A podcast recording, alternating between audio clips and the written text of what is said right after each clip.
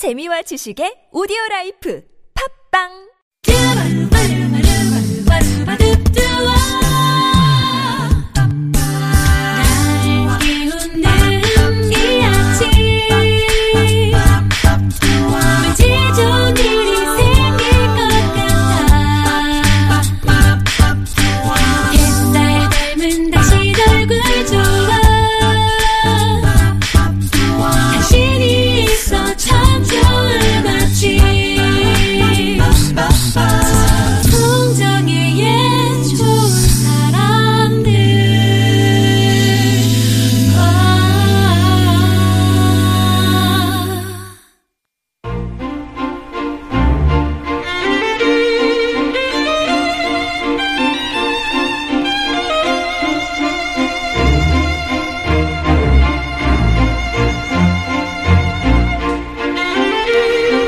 영화 제목이 생각나지 않을 때 우리는 왜 그 배우 출연한 영화 있잖아.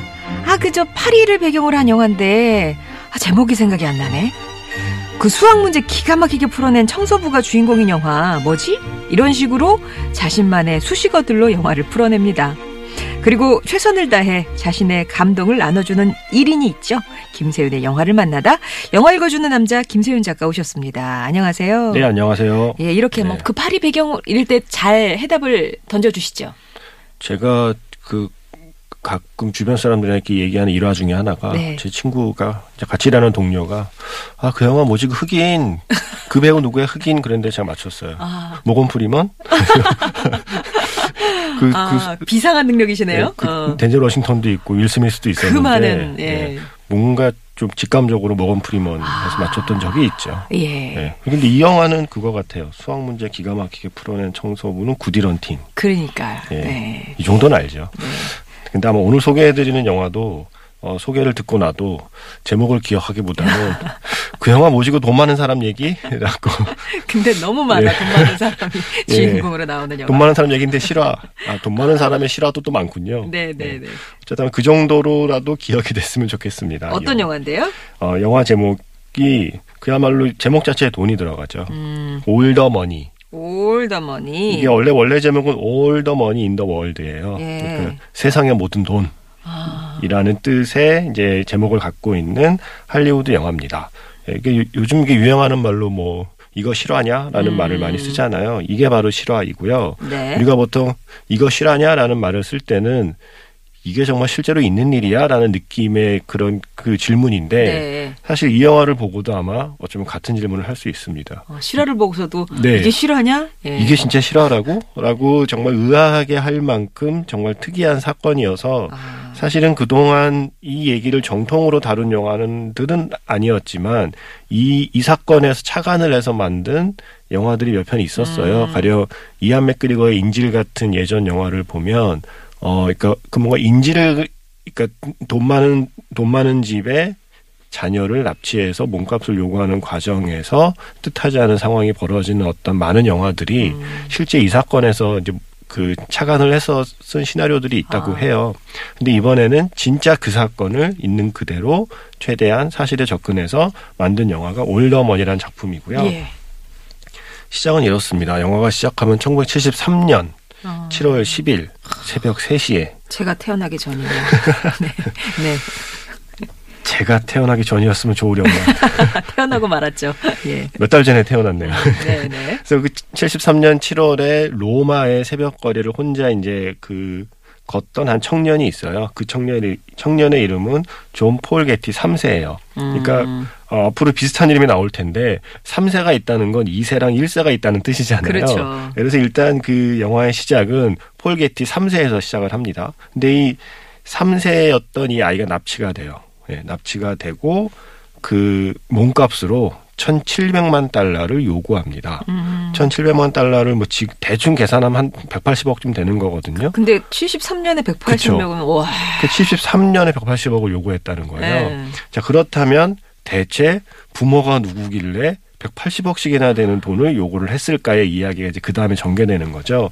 그래서 당연히 이제 게티 3세니까 게티 3세의 아빠가 되는 게티 2세에게 요구하는 게 맞는데 음. 영화를 보면 알겠지만 게티 2세는 그냥 허수아비 같은 존재고요. 음. 모든 돈을 갖고 있고 집안의 모든 그 결정권을 갖고 있는 건 게티 1세입니다. 네. 근데 이, 어, 폴 게티 1세라는 사람이 이제 누군지에 대한 설명이 그래서 그 다음에 영화에 좀 설명이 돼요. 그게 어떤 사람이냐면 저도 사실은 이 영화를 보고서야 알았는데 그러니까 제가 이제 태어나기 전에 그 워낙 유명했던 사람이니까 전 영화를 보고서 이제 그 아- 알게 된 케이스더라고요.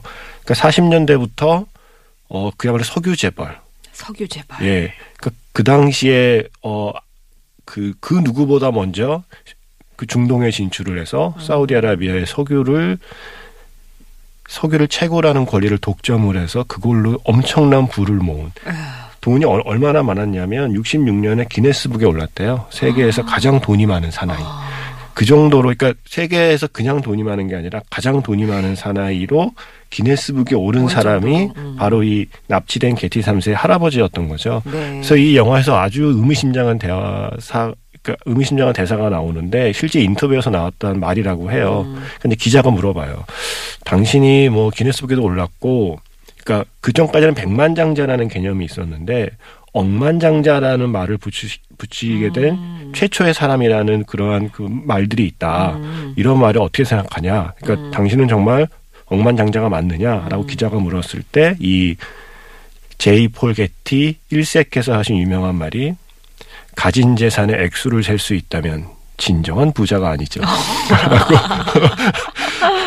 라고 하신 말씀이 이 예. 영화에도 이제 중요한 대사로 언급이 돼요. 그 정도로 자신이 얼마를 갖고 있는지조차 정확히 셀 수 없을 만큼 많은 돈을 가진 사람의 손자를 납치를 해서 이제 그 사람에게 어, 몸값을 요구를 했는데 중요한 건 이때부터 벌어지는 사건입니다. 예. 이제 기자들이 몰려갔죠. 자, 몸값을 어- 지불하실 겁니까? 그랬더니 그 폴게티 1세가 아니요.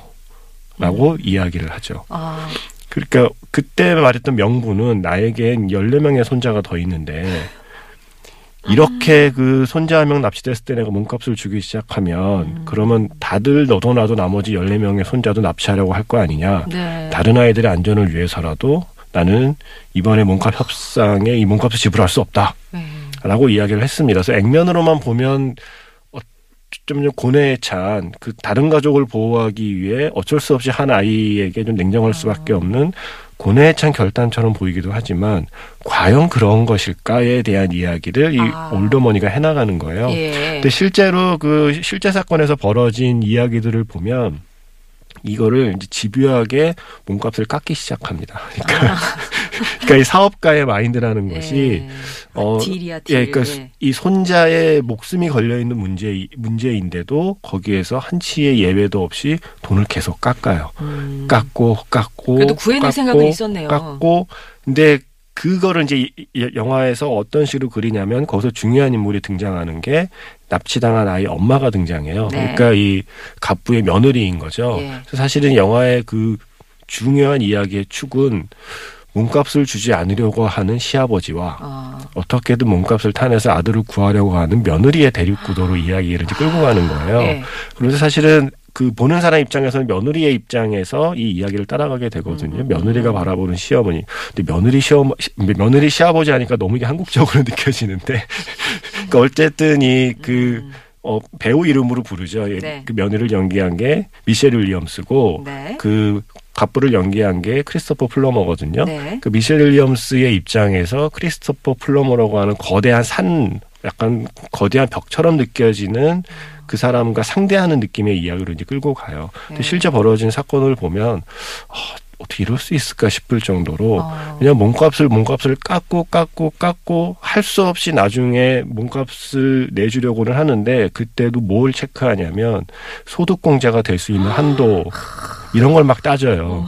그러니까 그 정도로 그러니까 이 비즈니스맨이라는 것 그리고 그 돈을 그러니까 돈을 세상의 모든 돈을 가져도 성에 차지 않을 만큼의 부자에게 과연 돈이란 무엇인가에 대한 질문을 하게 만드는 영화고요. 네. 이것을 미셸 윌리엄스의 시선으로 실제 벌어졌던 사건 속으로 관객을 데리고 관객을 관객을 데리고 들어가서 그 안에서 실제 우리가 마치 크리스, 크리스토퍼 플러머가 연기한 그 거대한 재벌과 맞서 상대하는 느낌을 주게 만드는 영화입니다.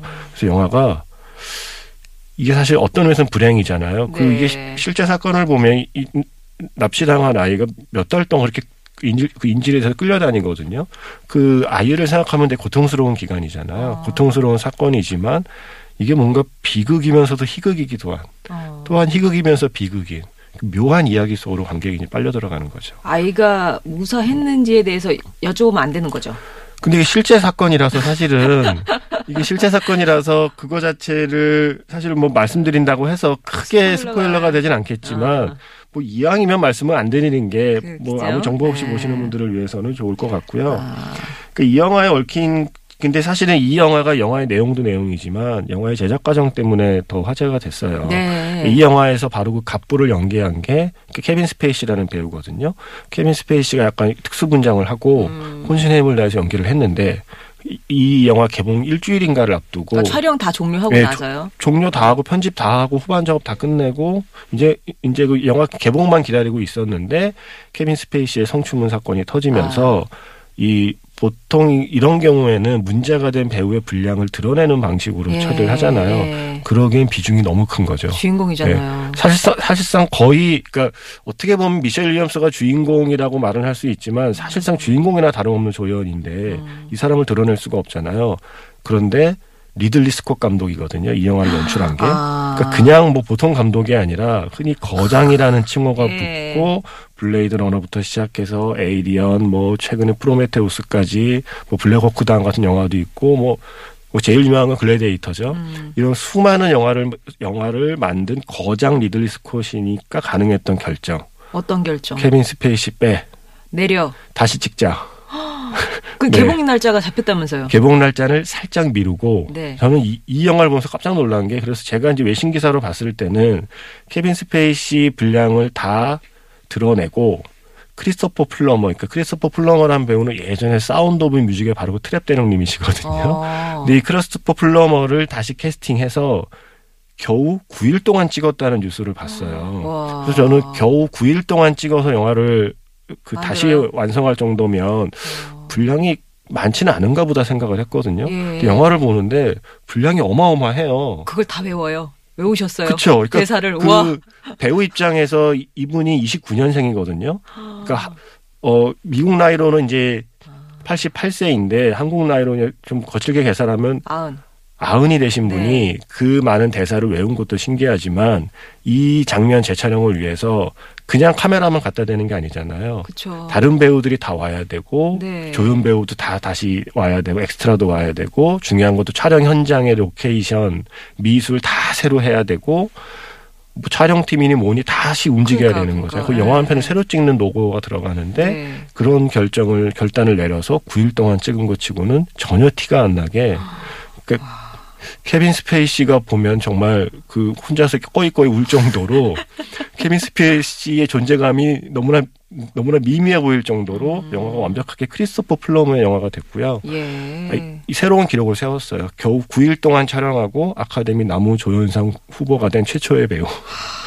크리스토퍼 플러머라는 배우는 88살에 최고령 아카데미 남우 조연상 후보에 지금 올라 있고요. 아. 영화를 보면 아 그럴 만한 연기다.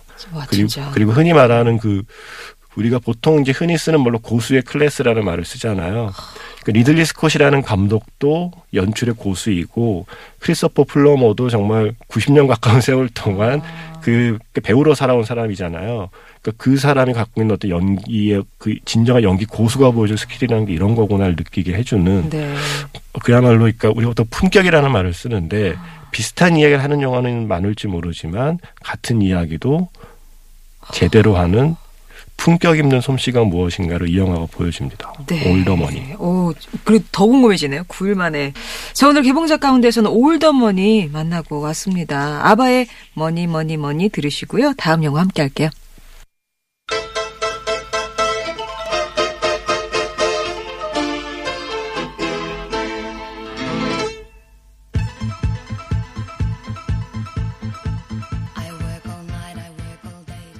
금요일은 영화 이야기로 함께 합니다. 김세윤의 영화를 만나다. 앞서서 이주의 개봉작으로는 역사상 가장 유명한 재벌 3세 유괴 실화를 다룬 영화 올더머니 만나고 왔고요. 함께 볼 지난 영화 어제 영화는 어떤 거예요? 리들리 스콧 감독의 다른 영화를 그 소개해 드리려고 하는데요. 그 키워드를 잡으면 리들리 스콧의 자본주의, 자본주의. 리들리 스콧의 올더머니. 음. 그러니까 리들리 스콧이란 감독이 그러니까 돈을 바라보는 관점이 무엇인가에 대한 아, 올더머니를 보니까 이 영화가 떠올라요. 그러니까 어 사실 리들리 스콧 감독하면 장르 영화로 성공한 사람이거든요. 그러니까 SF 영화, 역사. 에이리언, 뭐 블레이드 러너, 어, 그리고 주로 이제 신화, 어. 뭐 역사, 그 글래디에이터 같은 어 그래서 사실은 약간 과거와 미래의 감독처럼 느껴져요. 주로 아, 주로 다루는 이야기가. 예. 우리가 발딛고 살고 있는 현재에 대한 이야기라기보다는 음. 어 오지 않은 미래에 대한 상상이거나 예. 아니면 지구가 아닌 우주에 대한 그 상상이라거나 아니면 우리가 살아본 적 없는 과거 심지어 뭐 성경 뭐 신화 속의 이야기들을 많이 그 만들어왔던 감독인데 이 감독이 아니면 이제 현재에 대한 이야기는 블랙호크다운 같은 전쟁 영화는 있었거든요. 근데 그건 역시 평범한 우리가 살고 있는 세상에 대한 이야기는 아닌 거잖아요. 음. 그런데 이 일반 관객도 발딛고 서는 땅에 대한 이야기들을 할 때면 네. 리들 스콧 감독이 좀 그러니까 독특한 공통점들이 보여요. 그러니까 매치 스틱맨이나 어, 올더머니도 그렇고 오늘 소개해드린 이제 소개해드릴 어느 멋진 순간이라는 작품도 보면 음. 공통 키워드가 돈입니다. 돈. 네. 돈. 그러니까 결국 질문은 음. 인생에서 과연 돈이란 무엇인가? 아, 네. 돈이 있는 것과 없는 것 무엇이 더 공허한가? 어. 라는 질문들 그리고 인간이 과연 사는데 돈을 어떻게 대해야 될 것인가에 대한 돈을 바라보는 약간 네. 태도 같은 것들에 대한 네. 이야기들이 공통적으로 언급이 된다는 느낌을 저는 받아서 아, 그러니까 리들리 스콧 감독의 큰 영화들도 있지만 어떤 의미에서는 리들리 스콧 감독의 감독이 현재를 이야기하는 몇편 안 되는 영화들 하나가 올더머니였고요. 네. 지금 소개해드릴 게 어느 멋진 순간이라는 작품입니다. 요건 약간 로맨 로맨스 그 리들리 스콧 감독의 이름이 붙는 영화치고는 가장 예. 좀 무난하다고 해야 될까요? 그러니까 많은 사람들이 리들리 스콧 감독이라는 이름이 붙으면 아, 이번에, 이번에 또 셀 거야. 이번에도 뭔가 특이할 거야. 라는 그 생각을 많이 하게 되는데 가끔 그런 거 있잖아요. 감독들이 약간 힘 빼고 만드는 듯한. 아. 네. 야, 가끔 뭔가 한두 작품 열심히 만들다가 예, 예. 어, 이번엔 약간 좀 쉬어가는 느낌으로 아. 쉽게 쉽게 한 편, 한 편 만들어 볼래 라는 느낌으로 만든 작품들이 간간히 보여요. 네. 이 작품이 이제 그런 느낌의 영화입니다. 아, 그래서 영화의 외피는 그야말로 로맨틱 코미디이기도 하고요. 음. 어, 휴먼 드라마이기도 하고요. 가장 편안하고 무난하게 볼 수 있는 리들리 스콧 감독 영화라고 네. 하시- 생각하시면 될 것 같고 원래 제목은 A Good Year라고 해서 그걸 어느 멋진 순간이라고 이제 번역을 했는데 엄밀히 말하면 사실은 이게 그 이게 결국 배경이 와인 농장이 배경이거든요. 그 winery가 배경인데 와인에서 음. 가장 흔히 말하는 우리가 그해 빈티지 참 좋은데라는 표현 쓰잖아요. 네. 그때 쓰는 게 이제 A Good 아. 가령 이제 그해 와인이 특히 좋았는데 아. 라고 할때 그해를 아. 표현하는 말을 이제 영어 제목으로 그 영화 제목으로 싸, 따온. 작품이고요. 네. 이 작품의 이야기는 이렇습니다. 아주 흔히 생각할 수 있는 이야기입니다. 네. 성공만을 보고 아. 앞만 보고 달려가던 런던 금융계의 최고의 펀드 매니저였던 아이고. 러셀 크로가 네. 단 한 번의 실수로 삐끗한 뒤에 본의 아니게 이제 그 일을 쉬어야 되는 상황이 오는 거죠. 아. 근데 그때 삼촌이 남긴 편지가 옵니다. 세상을 떠난 삼촌이 이 조카인 러셀 크로에게 와이너리를 물려주고 세상을 떠나셨어요. 아, 또 유산을 주고 제가 이런 영화를 볼 때마다 아 그런 삼촌이라면 예.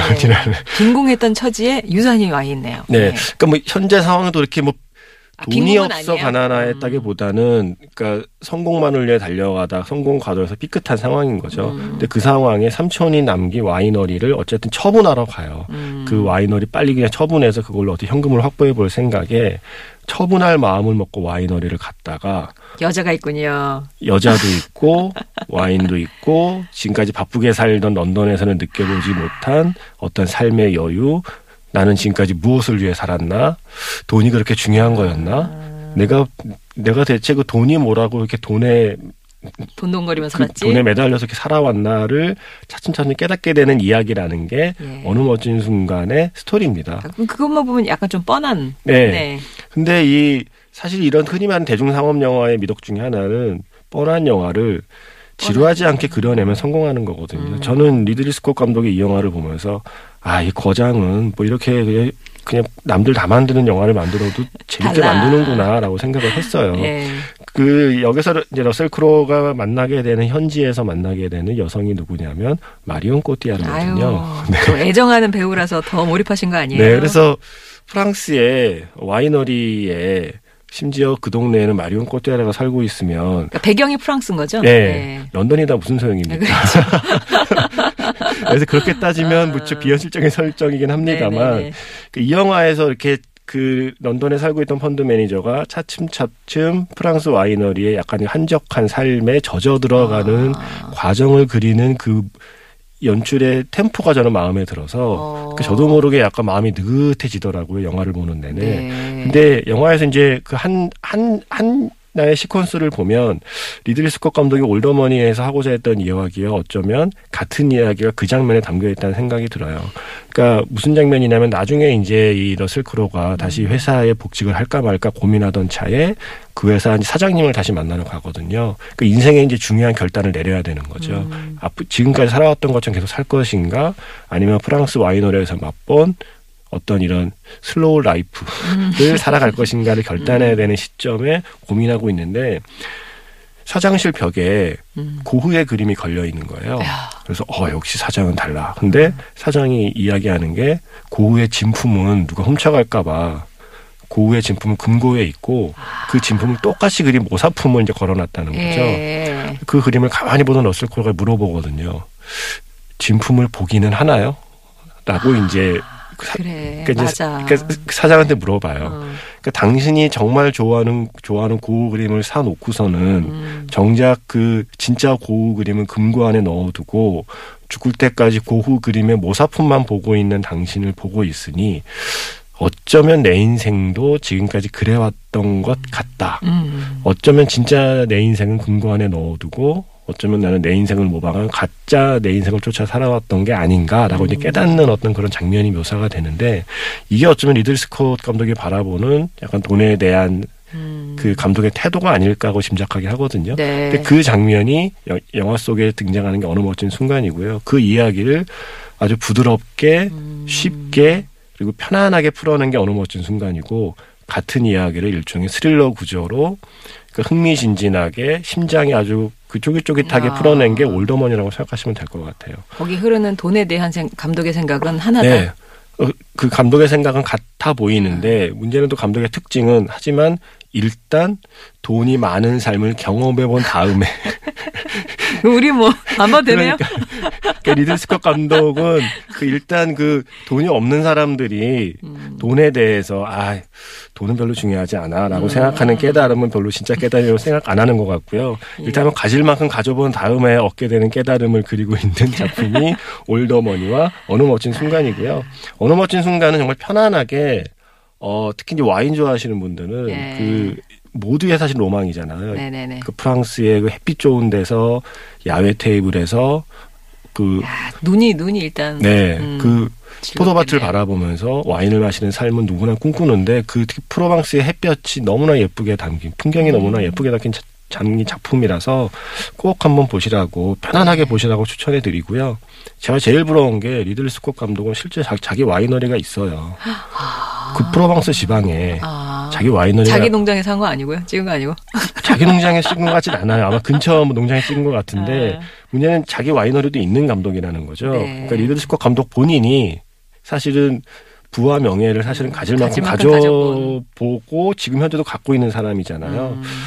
그런 사람만이 노력, 보여줄 수 있는 어떤 여유 같은 게 아닐까. 그 돈을 초월할 수 있는 건, 그러니까 돈에 얽매이지 않고 초월할 수 있는 건 이 정도로 한번 좀 가져봐야 초월할 수 있는 게 아닌가라는 약간 좀 부럽기도 한 영화, 영화입니다. 예, 예. 네. 오늘 어느 멋진 순간까지 영화 만나봤습니다. 김세윤 작가였습니다. 고맙습니다. 네, 고맙습니다.